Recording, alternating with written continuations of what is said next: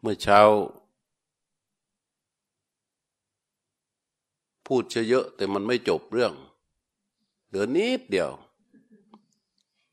คือเรื่องละเนี่ย คือพูดเรื่องละไปเสร็จแล้ว เวลามันหมด เมื่อเช้าจะมาพูดตอนท้ายว่า นอกจากเรารีบเร่งในการทำดีแล้วเนี่ย เรายังจะต้องละด้วย ทีนี้เรารีบเร่งในการละ เราก็ต้องรีบเร่งในการละด้วย เพราะว่าประโยคหนึ่งที่พระพุทธเจ้าตรัสด้วยความห่วงใย และก็น่ากลัว และเป็นจริงด้วย ทันทังหิกระโตปุญญัง คือถ้าเราชักช้า มัวผลัดวันประกันพรุ่ง มัวรอว่าเดี๋ยวก่อนให้กเกษียณก่อน หรือว่าให้แก่อีกหน่อยก่อน หรือว่าอะไรก่อนเนี่ยมัวผลัดวันประกันพรุ่งอยู่เรียกว่า ทันทังหิกระโตปุญญัง ปาปัสมิงรมติมโน ใจของเรามันจะไปยินดีในบาปแทนไอ้เรื่องนี้เป็นเรื่องที่จริงมาก ถ้าตราบใดที่เรายังอยู่กับอวิชชา ตราบใดที่เรายังอยู่กับอุปาทาน ในชีวิตของเรามันยั่วเยี่ยไปหมด มันปลูกพรุนไปด้วยแรงยึดทั้งหมดแล้ว โอกาสที่ใจของเราจะยินดีในบาปยินดีในบาปยินดีในบาปนั้นจะเพิ่มขึ้นเพิ่มขึ้นเพิ่มขึ้นเพิ่มขึ้น เพราะฉะนั้น ชีวิตของเราก็จะจมอยู่ในว่วงทุกข์ในสังสารวัฏนี้ไม่มีสิ้นสุด แล้วก็ดำผุดดำไหวดำผุดดำไหวอยู่นั่น ไม่มีโอกาสที่จะเจอกับความสุขที่แท้จริง ความสงบที่แท้จริง เพราะฉะนั้นเมื่อเช้าไม่ได้พูดถึงประโยคนี้ว่า ถ้าเรามัวชักช้า ไม่เร่งในเรื่องของการละ ชักช้าในเรื่องของการที่ไม่เร่งในเรื่องของการทำดี ในเรื่องของความเพียร เพียรทำกับเพียรละต้องเร่งพอๆกัน เร่งไปด้วยกัน ถ้าชักช้าในการรีเร่งขวนขวายทำสองประการนี้แล้ว ใจเราจะไปยินดีในบาปแทน ซึ่งเป็นเรื่องจริงที่น่าน่ากลัวสำหรับคนที่เห็นภัยในสังสารวัฏและน่ากลัวมากก็จบเสียค้างไว้เมื่อเช้านี่มันหมดเวลาเสียก่อน ทีนี้ภาคบ่ายนะ เดี๋ยวเราก็จะเจริญสติกันด้วยการเดิน การเดินเจริญสติ ก็คือการเมื่อเช้าเรานั่งรู้การเคลื่อนไหวของลมหายใจ เรียกอานาปานสติ นี้ภาคบ่ายเนี่ยเราจะเดินเจริญสติ หรือที่เขาเรียกว่าเดินจงกรมนั่นแหละ เดินเจริญสติคือคือเดิน เพื่อวางจิตรู้ ให้รู้การเคลื่อนไหวของเท้า ต้องเข้าใจคำว่าการเคลื่อนไหวของเท้า เท้าเราเคลื่อนไหวอย่างไร ก็รู้อย่างนั้น รู้ไปตามความเป็นจริงรู้แบบซื่อๆไม่ได้รู้ เพราะพยายามจะไปรู้ ไม่ใช่รู้ เพราะว่าพยายามไปจะไปทำความเข้าใจ ไอ้นี่ใช่หรือที่เรียกว่ายก ไอ้นี่ใช่หรือที่เรียกว่าย่าง ไอ้นี่ใช่หรือที่เรียกว่าเหยียบ ไม่ต้องไปสงสัยมากมายกันขนาดนั้น แค่มันขยับก็รู้สึก มันขยับแบบไหนก็รู้สึกแบบนั้น มันขยับแบบไหนก็รู้สึกแบบนั้น ส่วนมากเท้าของเรามันขยับในลักษณะการก้าวเดินของคน คือว่ามันมีการยกอย่างหนึ่งย่างอย่างหนึ่งเหยียบลงไปก็อย่างหนึ่งนะหนึ่งก้าวยกอย่างหนึ่งย่างไปอย่างหนึ่งปลายเท้าแตะพื้นทีก่อน เวลาเหยียบเนี่ยปลายเท้าบางคนปลายเท้าแตะก่อน บางคนส้นเท้าแตะก่อน ถ้าปลายเท้าแตะก่อน มันเป็นคนประเภทหนึ่ง ถ้าส้นเท้าแตะก่อน มันก็เป็นคนประเภทหนึ่ง ถ้ามันวางทีเดียว พร้อมกันทั้งปลายเท้าทั้งส้นเท้า แตะปุ๊บตรงกลางโบ นั่นก็เป็นคนประเภทหนึ่ง นี่ลักษณะการดูรอยเท้านะ ดูรอยเท้า สมัยโบราณก็จะชำนาญมาก ไอ้ตำราดูรอยเท้าเนี่ยเขาเคยดูกันมาแล้ว พระพุทธเจ้าเนี่ย เคยถูกพราหมณ์สองคนจะจับเพื่อไปทำเป็นลูกเขยก็เพราะเรื่องดูรอยเท้าเนี่ย เคยได้ยินไหมไม่เคยเหรอเออไม่เคยก็ไว้เป็นปริศนานะไว้ว่างๆรอยเท้า แต่ว่าเราเอาเกณฑ์ปกติ เพื่อเข้าสู่การฝึกรู้ในการเดิน ใครที่เคยฝึกแล้ว ก็เดินไปตามความเป็นจริงที่ตัวเองเดินมาได้ คือรู้เท้าเคลื่อนไหวอย่างไรก็รู้อย่างนั้นใส่ส่วนใครที่ยังไม่เคยเดินเลย ก็วางใจนิ่งๆ แค่ยืนรู้ รู้ในการยืนของตนอีกไอ้ชัดเจนว่าขณะนี้เรายืนอยู่ รู้ในการยืนก็คือรู้ในกิริยาที่กายมันตั้งตรง แล้วจิตไปรู้สึกที่ฝ่าเท้า ขยับฝ่าเท้าให้จิตมันรู้ในการยืน จากนั้นก็กำหนดทิศทางการเดินของตัวเองพอเราเดินจากตรงนี้ไปถึงตรงนั้น พอไปถึงตรงนั้น แล้วเราก็หมุนกลับมา เพื่อมาตรงนี้ จุดที่เรากำหนดที่เริ่มต้นเดิน กับจุดที่สิ้นสุดการเดินต้องกำหนดให้ชัดเจน เพราะสองจุดนี้มันจะมันจะขมวดความรู้ตัวของเรา ในเรื่องการเคลื่อนไหวของเท้า ไว้ง่าย เหมือนกับตอกหมุดไว้ เหมือนกับตอกหมุดไว้ มันจะหลุดไปไหนไม่รู้ แต่ไปถึงสุดนี้ มันสุดได้แค่นี้ กลับมามันก็สุดได้แค่นี้ มันก็สุดได้แค่นี้ สุดได้แค่นี้ สุดได้แค่นี้ สุดได้แค่นี้ ในระหว่างนั้น มันอาจจะวิ่งไปนู่นวิ่งไปนี่ทำมันก็ช่างมัน แต่ว่า มันพอไปถึงที่สุดของมันอะเราจะต้องหยุด เราก็จะรู้สึกตัวจริงจังตรงนั้นหนึ่งครั้ง เหมือนกับตอกหลักปักหมุดไว้มันการกำหนดจุดสิ้นสุดเส้นทางการเดินของตนจึงเป็นเรื่องที่สำคัญ เมื่อเรากำหนดเสร็จแล้ว เราก็เริ่มเดิน เริ่มเดินการเดิน มันไม่เป็นเรื่องธรรมชาติในเบื้องต้น เราก็ต้องกำหนดมัน ต้องกำหนดมัน เราจะถนัดซ้ายหรือขวา ถ้าคนที่ไม่เคยเดินมาก่อนมาฝึกก็ให้ได้ใช้สามจังหวะ หรือสี่จังหวะก็ได้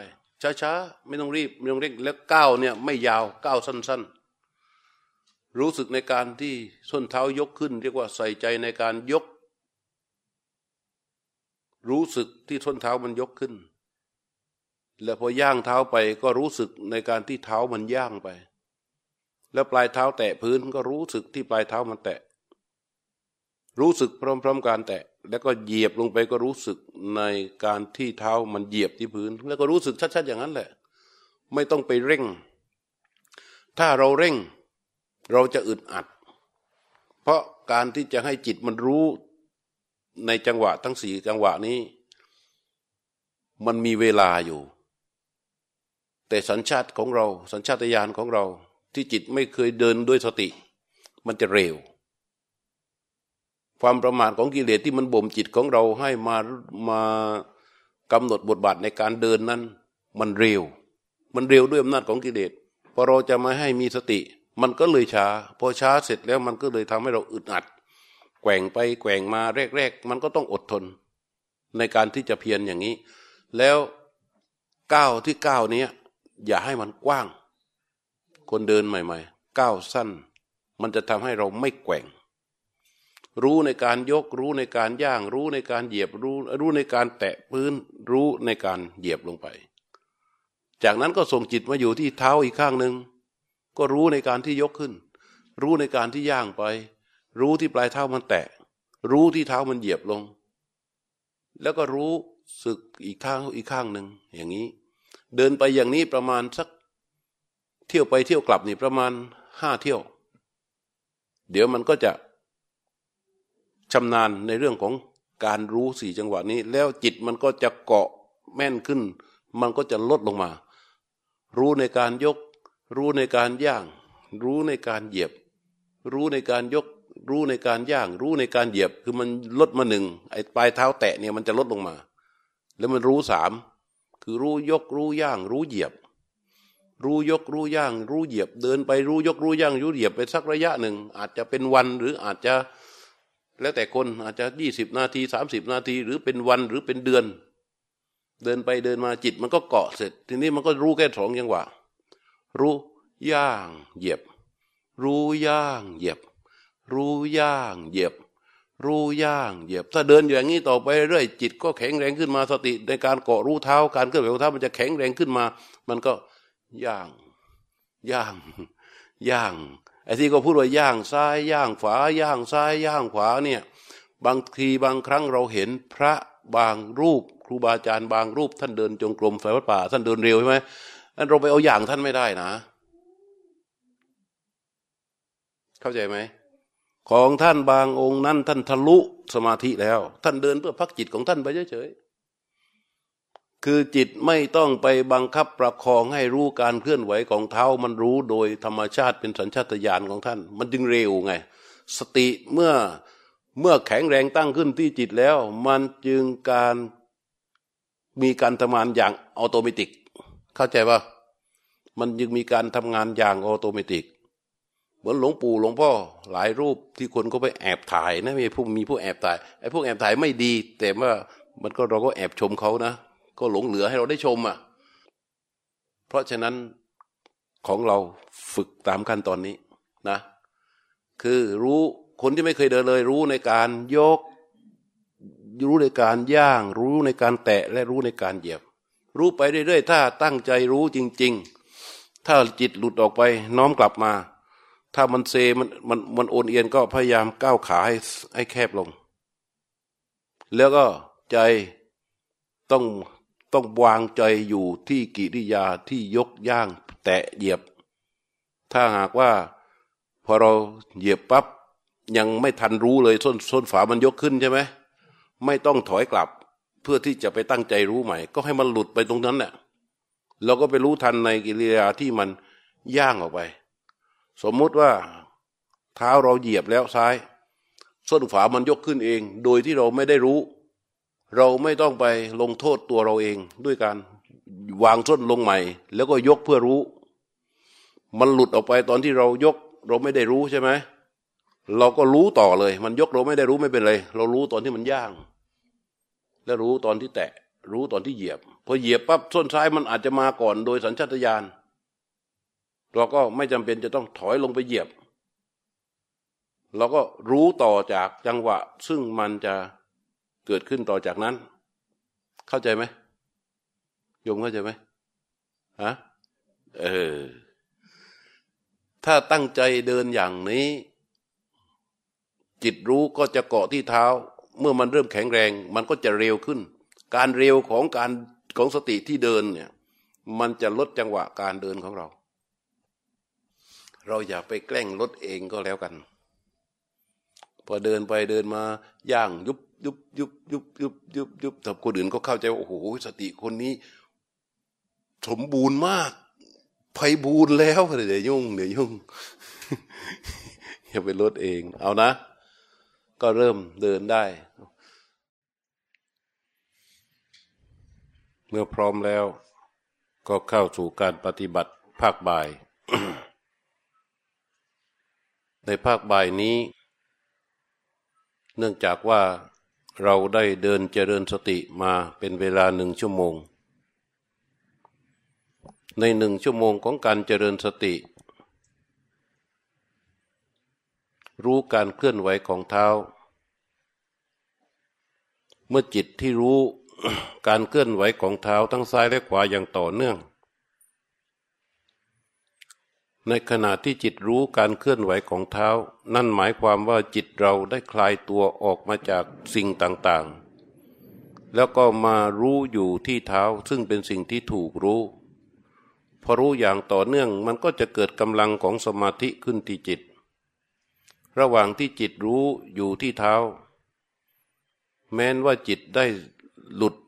ออกจากเท้าไปสู่ที่อื่นก็ตาม เราก็นำกลับมา นี่จะทำให้จิตของเราเกิดเป็นกำลังของสมาธิกำลังสมาธิในที่นี้หมายถึงอุเบกขา อุเบกขาคืออาการที่จิต มันมาหยุดนิ่งอยู่ที่เท้านั่นเองกำลังของสมาธิตัวนี้แหละ จะเป็นฐานทำให้เกิดการเห็นของจิตเรา จิตเราจะเห็นสิ่งต่างๆได้ ก็ต้องอาศัยกำลังของสมาธิเป็นตัวที่เห็น ไม่ใช่เห็นด้วยการคิด การคิดนั้นไม่สามารถเห็นได้ เพราะอะไรเพราะว่ามันการคิดมันเป็นการปรุงเพื่อที่จะเห็น แต่ถ้าจิตมีสมาธิเป็นฐานมีกำลังของสมาธิเพิ่มขึ้น มันจะเกิดการเห็นของจิตอย่างเป็นธรรมชาติไอ้ที่เห็นนั้น คือเห็นตามความเป็นจริงในสิ่งที่เกิด ถ้าตอนนี้ เรานั่งรู้ลมหายใจของเรา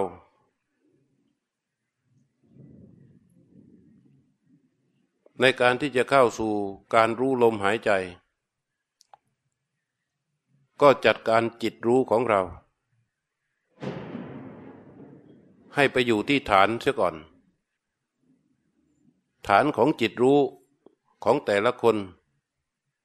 ที่ได้ปฏิบัติกันมาอยู่ตลอด ที่เขารับรู้ลมหายใจได้ส่วนไหน ก็วางฐานไว้ที่ส่วนนั้น และก็เฝ้าดูรู้ลมหายใจ แต่ถ้าไม่ค่อยชัดเจนก็หายใจเข้ายาวๆให้สุด หยุดการหายใจไว้ตั้งใจว่าจะรู้สึกกับลมหายใจที่ไหลออก แล้วปล่อยลมหายใจให้ไหลออกมา พร้อมกับจิตที่เฝ้าดูรู้ลมหายใจที่ไหลออกนั้น จิตรู้ รู้ลมหายใจส่วนใดที่ชัดเจน ก็เอาส่วนนั้นแหละเป็นฐาน แล้วก็วางจิตรู้เฝ้าอยู่ที่ฐานนั้น แล้วก็จ้องดูลมหายใจที่ไหลเข้าลมหายใจที่ไหลออก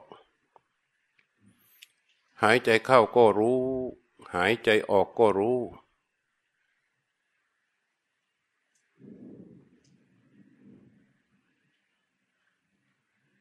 ไม่ต้องทำอะไรเลย แค่รู้ลมหายใจที่ไหลเข้าไหลออก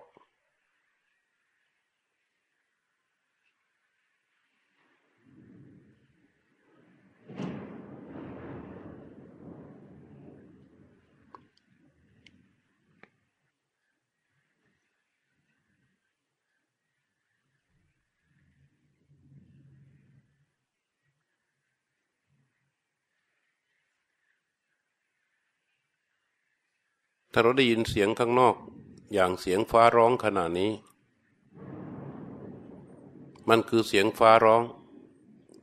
ที่เข้ามาทางโสตประสาทของเรา และเราก็รู้ลมหายใจ เราจะสังเกตว่าเรารู้สึกเหมือนว่า เราได้ยินเสียงฟ้าด้วย และเรารู้ลมหายใจของเราด้วย เมื่อมันเกิดอย่างนี้เราต้องทำอย่างไร เราก็ต้องไม่ใส่ใจในเสียงฟ้าร้อง แล้วก็ไปใส่ใจลมหายใจของตนเอง ลองทำดูนะขณะนี้ ไม่มีเสียงฟ้าร้องเกิดขึ้น นี่เป็นสภาวะหยาบภายนอก เข้ามากระทบกับโสตประสาท และเราต้องรู้ลมหายใจ เราใส่ใจในลมหายใจของเราไม่ใส่ใจในเสียงของฟ้าร้อง แม้หูเราจะได้ยินเสียงคว้าร้อง แต่ไม่มีผลอะไรต่อจิตของเรา เพราะเราไปใส่ใจ ลมหายใจ หายใจเข้าก็รู้ หายใจออกก็รู้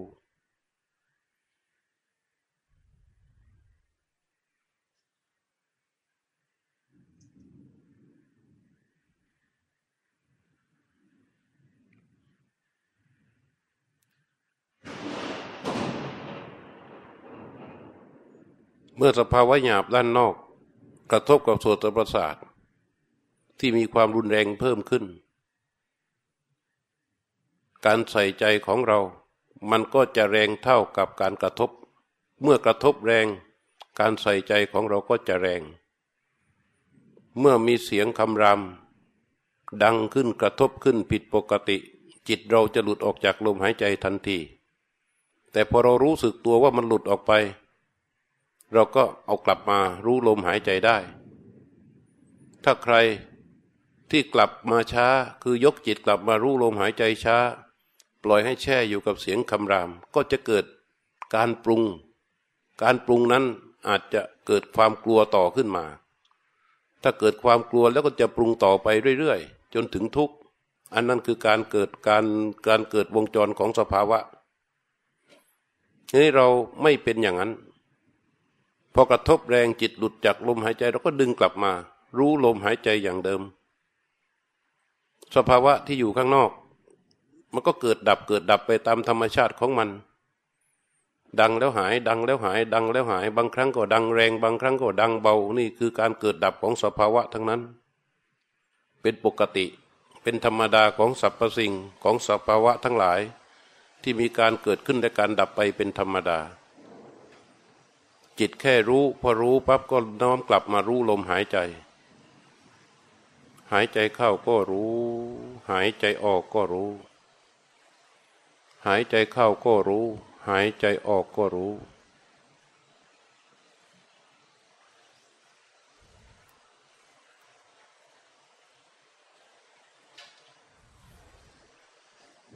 ลมหายใจของเรานั้น อย่าไปสงสัยเขา อย่าไปสงสัยว่ามันยาวหรือสั้น อย่าไปสงสัยว่ามันหยาบหรือละเอียด อย่าไปสงสัยว่า เรารู้หรือเราไม่ได้รู้ อย่าไปสงสัยว่าเรากำหนดหรือเราไม่กำหนด อย่าไปสงสัยว่ามันเป็นสมาธิหรือไม่ได้เป็นสมาธิ เพียงแค่เรารู้ตอนเขาหายใจเข้า เรารู้ตอนหายใจออกมาเท่านั้น อะไรก็ตามที่เกิดขึ้นกับลมหายใจของเรา เราแค่รู้เท่านั้น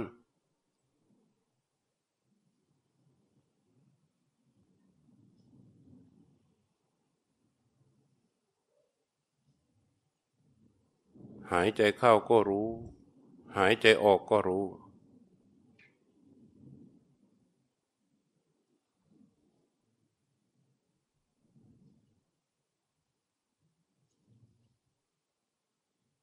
เมื่อรู้ลมหายใจที่ไหลเข้ารู้ลมหายใจที่ไหลออก ที่ฐานจิตของรู้ ได้ชัดเจนพอสมควรดังนี้แล้ว ต่อไปนี้ให้ท่านทั้งหลาย ผู้ปฏิบัติทุกท่าน มาใช้จิตที่รู้ดูเนื้อลมหายใจ ที่ฐานของจิตรู้นั่นแหละ เราไม่ได้ดูแรงกระทบของลม ธรรมดา แต่เราใส่ใจลงในเนื้อลมหายใจ มันมีการกำหนดเข้ามาร่วมด้วยอย่างชัดเจน เมื่อท่านหายใจเข้า ให้ใส่ใจในเนื้อของลมหายใจนั้น ทุกขณะที่มันเคลื่อน ให้จิตรู้ใส่ใจในเนื้อลมหายใจ ที่ฐานจิตรู้ไม่ต้องวิ่งตามเข้าไป ลมหายใจที่ไหลเข้า จะผ่านการใส่ใจของเรา อย่างลึกซึ้งอย่างละเอียดอย่างรอบคอบอย่างถี่ถ้วน เพราะฉะนั้นวิธีการนี้ท่านอาจจะต้องผ่อนลมหายใจ ให้เบาลงและก็ให้ยาว เมื่อลมหายใจเริ่มเคลื่อนเข้า ให้ใส่ใจในเนื้อของลมหายใจนั้น ตั้งแต่ต้น ใส่ใจลงไปเรื่อยๆ ในเนื้อลมหายใจ จนสุด ลมหายใจเข้า แล้วค่อยๆใส่ใจในเนื้อลมหายใจที่ไหลออก จนสุดลมหายใจที่ไหลออก แล้วก็ใส่ใจในเนื้อลมหายใจที่ไหลเข้า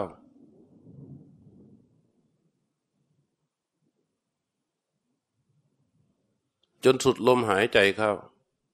แล้วก็ใส่ใจในเนื้อลมหายใจที่ไหลออก มันอาจจะเบาแล้วก็ยาวต้องผ่อนลมหายใจลงมา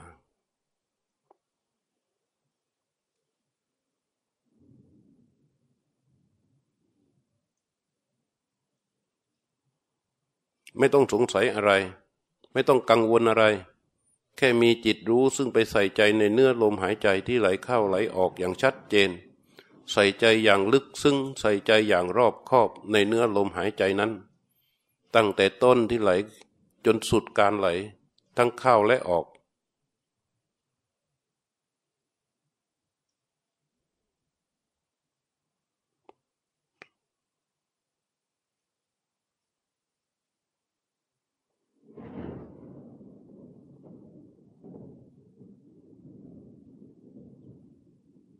ใส่ใจในเนื้อลมที่หายใจเข้าไป ใส่ใจในเนื้อลมหายใจที่ไหลออกมาคำว่าใส่ใจก็คือการรู้อย่างลึกซึ้งรอบคอบชัดเจนในเนื้อลมหายใจ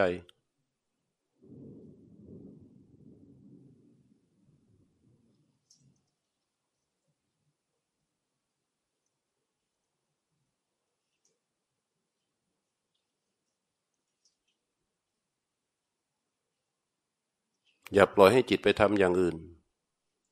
ให้เขาก็ใส่ใจในเนื้อลมหายใจไว้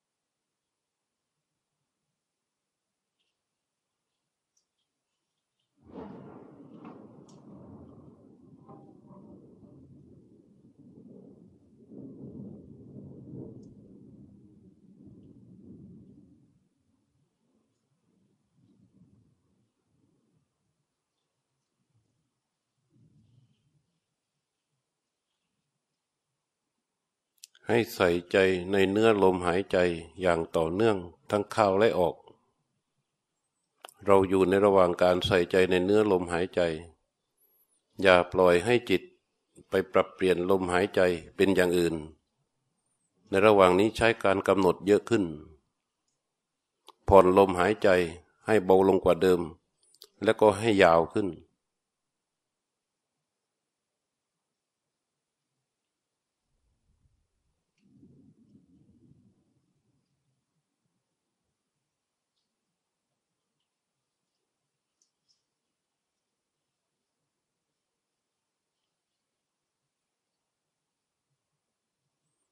มื่อดูในเนื้อลมหายใจอย่างนี้ เราก็จะเห็นอย่างหนึ่ง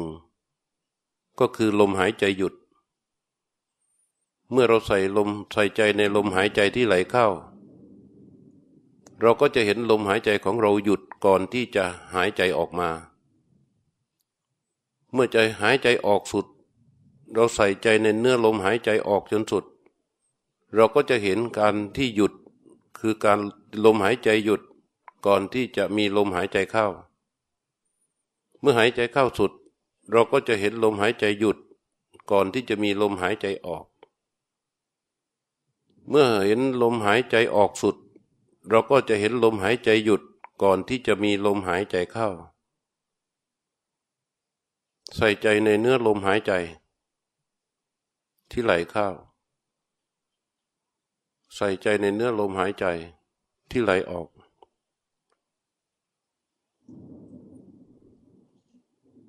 เมื่อใครเห็นลมหายใจที่หยุด ก็รู้ลมหายใจหยุด แต่รู้อยู่ที่ฐานเป็นที่ตั้งของจิต ในขณะที่เรารู้ในเนื้อลมหายใจ เราก็รู้อยู่ที่ฐานเป็นที่ตั้งของจิต ลมหายใจหยุดคือไม่มีลมไหลเข้าไหลออก ทุกอย่างนิ่งอยู่ที่ตรงนั้น เราก็รู้ในลมหายใจหยุด แล้วเราก็รู้ลมหายใจเข้า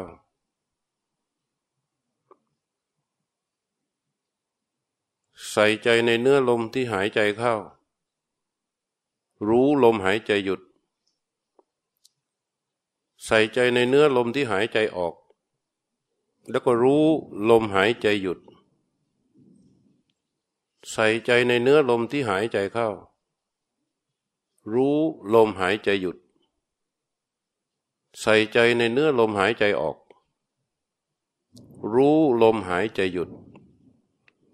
ใส่ใจในเนื้อลมหายใจเข้า รู้ลมหายใจหยุด ใส่ใจในเนื้อลมหายใจออก รู้ลมหายใจหยุด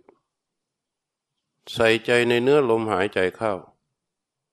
รู้ลมหายใจหยุด ใส่ใจในเนื้อลมหายใจออก รู้ลมหายใจหยุด ใส่ใจในเนื้อลมหายใจเข้า รู้ลมหายใจหยุด ใส่ใจในเนื้อลมหายใจออก รู้ลมหายใจหยุด ใส่ใจในเนื้อลมหายใจเข้า รู้ลมหายใจหยุด ใส่ใจในเนื้อลมหายใจออก รู้ลมหายใจหยุด ใส่ใจในเนื้อลมหายใจเข้า รู้ลมหายใจหยุด ใส่ใจในเนื้อลมหายใจออก รู้ลมหายใจหยุด ใส่ใจในเนื้อลมหายใจเข้า รู้ลมหายใจหยุด ใส่ใจในเนื้อลมหายใจออก รู้ลมหายใจหยุด ใส่ใจในเนื้อลมหายใจเข้า รู้ลมหายใจหยุด ใส่ใจในเนื้อลมหายใจออก รู้ลมหายใจหยุดอย่างนี้ จากนั้นเราก็เข้าสู่ภาวะการหายใจเข้าออกตามปกติ หายใจเข้าก็รู้ ให้จิตมารู้อยู่ที่ฐานของจิต ไม่ต้องกำหนดผ่อนลมหายใจ แค่ปล่อยให้จิตรู้ลมหายใจตามปกติ หายใจเข้าก็รู้ หายใจออกก็รู้ หายใจเข้ารู้ หายใจออกรู้ตามปกติ จิตรู้ของเราจะแข็งแรง สิ่งที่ถูกรู้ก็จะชัดเจนขึ้นกว่าแต่ก่อน หายใจเข้าก็รู้ หายใจออกก็รู้ หายใจเข้าออกตามปกติ ให้จิตรู้อยู่ที่ฐานตามปกติ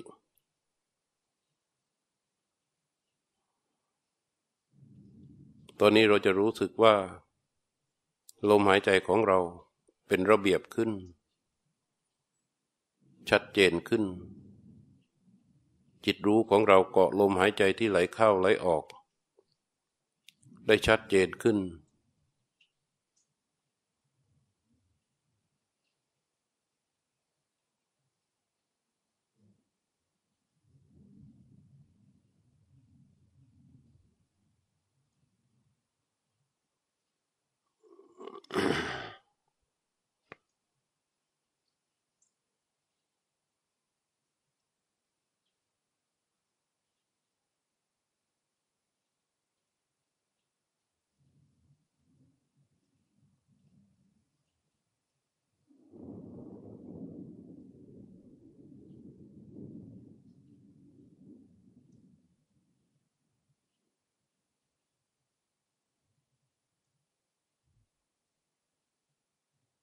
นี่แหละท่านทั้งหลาย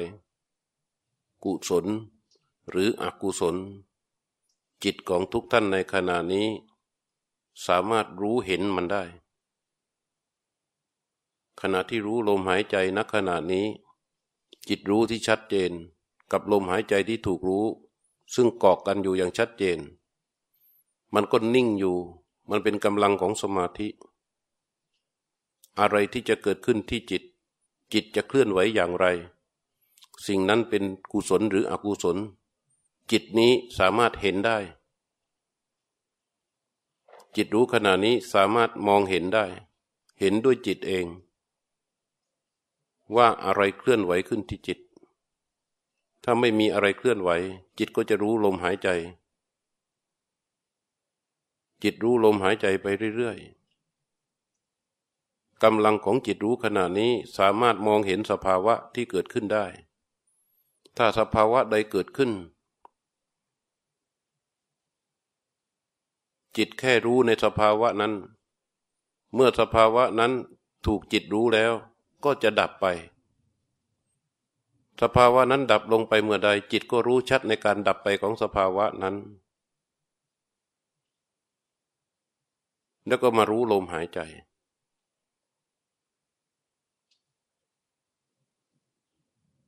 มีสภาวะใดเกิดขึ้น ไม่ว่าจะเป็นปิติ ความเบา ความสบาย ความโปร่ง ความโล่ง ความใสของตัว ความสบาย อันใดก็ตามที่เกิดขึ้นจิตไม่ยึดถือในสิ่งเหล่านั้นเพียงแค่รู้ เท่านั้น รู้แล้วยกจิตกลับมา รู้ลมหายใจ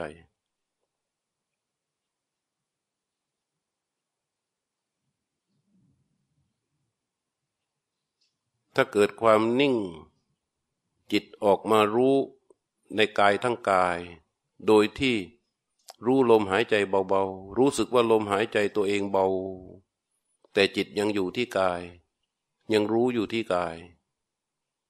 จิตก็จะเกิดความสงสัย จิตก็จะเกิดความพยายาม ในการที่จะวิ่งเข้าไปผูกอยู่กับลมหายใจ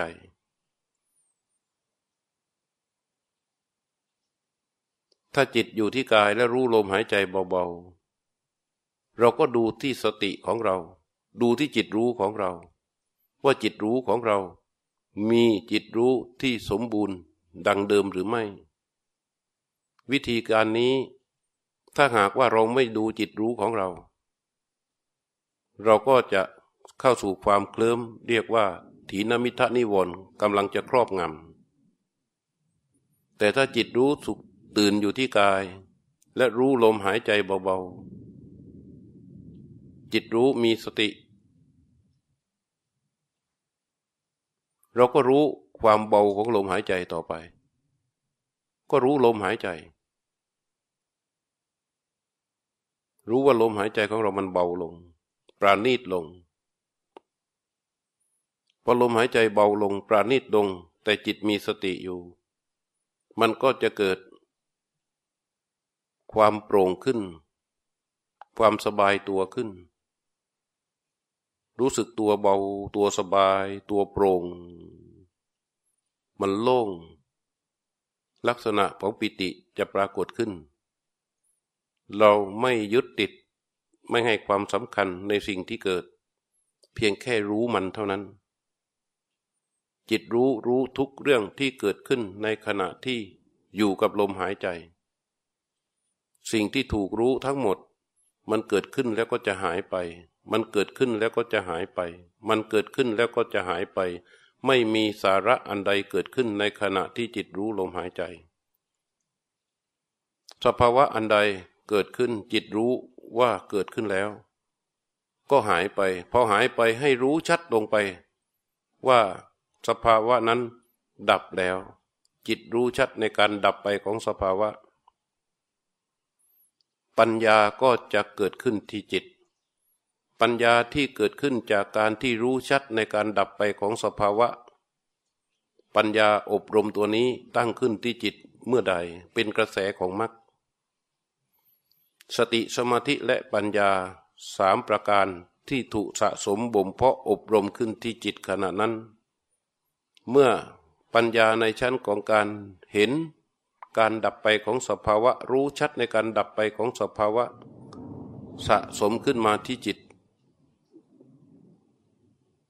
ปัญญาตัวนี้เป็นกระแสของมรรคเราก็ดูไปเรื่อยๆ อาณาปานาสตินั้น เป็นการเจริญภาวนา ที่เริ่มต้นเป็นสมถะ และปฏิบัติไปเรื่อยๆ เป็นสมถะและวิปัสสนา เป็นเส้นทางการภาวนาที่เดิน ตั้งแต่ต้นทางจนสุดทาง คือจนถึงวิมุตต์เลยทีเดียว และตัวที่ชี้ชัดของอาณาปานสติในแต่ละขั้นนั้น ก็คือกำลังของปัญญา ที่รู้การดับไปของสภาวะ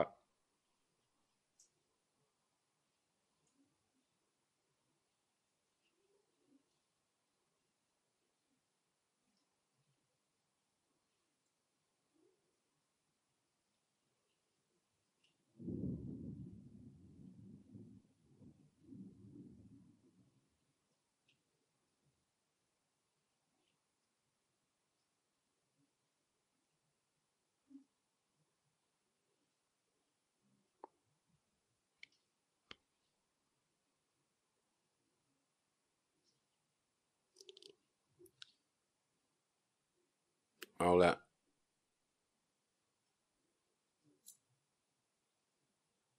รู้ลมหายใจที่ไหลเข้า รู้ลมหายใจที่ไหลออก แล้วยกจิตกลับมา รู้ที่ฝ่ามือข้างฝา ขยับปลายนิ้วมือฝา ยกมือฝาขึ้น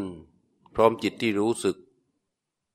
แล้วเคลื่อนมือฝาไปวางไว้ที่เข่าข้างขวาช้าๆ ยกจิตกลับมารู้ฝ่ามือข้างซ้าย ขยับปลายนิ้วมือซ้าย แล้วยกมือข้างซ้ายขึ้น เคลื่อนไปวางไว้ที่เข่าข้างซ้ายช้าๆพร้อมจิตที่รู้สึก แล้วยกจิตขึ้นมารู้อยู่เฉพาะหน้าผหกหน้านิดหนึ่งแล้วก็ลืมตาออกจากสมาธิ ก็ขออนุโมทนากับหลายๆคน ที่มีการภาวนาที่ก้าวหน้า เอานะ เอาละเรียบร้อยยังทีนี้เราก็รับพรกันนะ